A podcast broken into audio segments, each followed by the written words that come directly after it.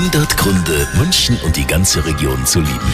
Ja, wir sind im Frühling angekommen, auch wenn das Wetter jetzt momentan einmal ein bisschen anders ist.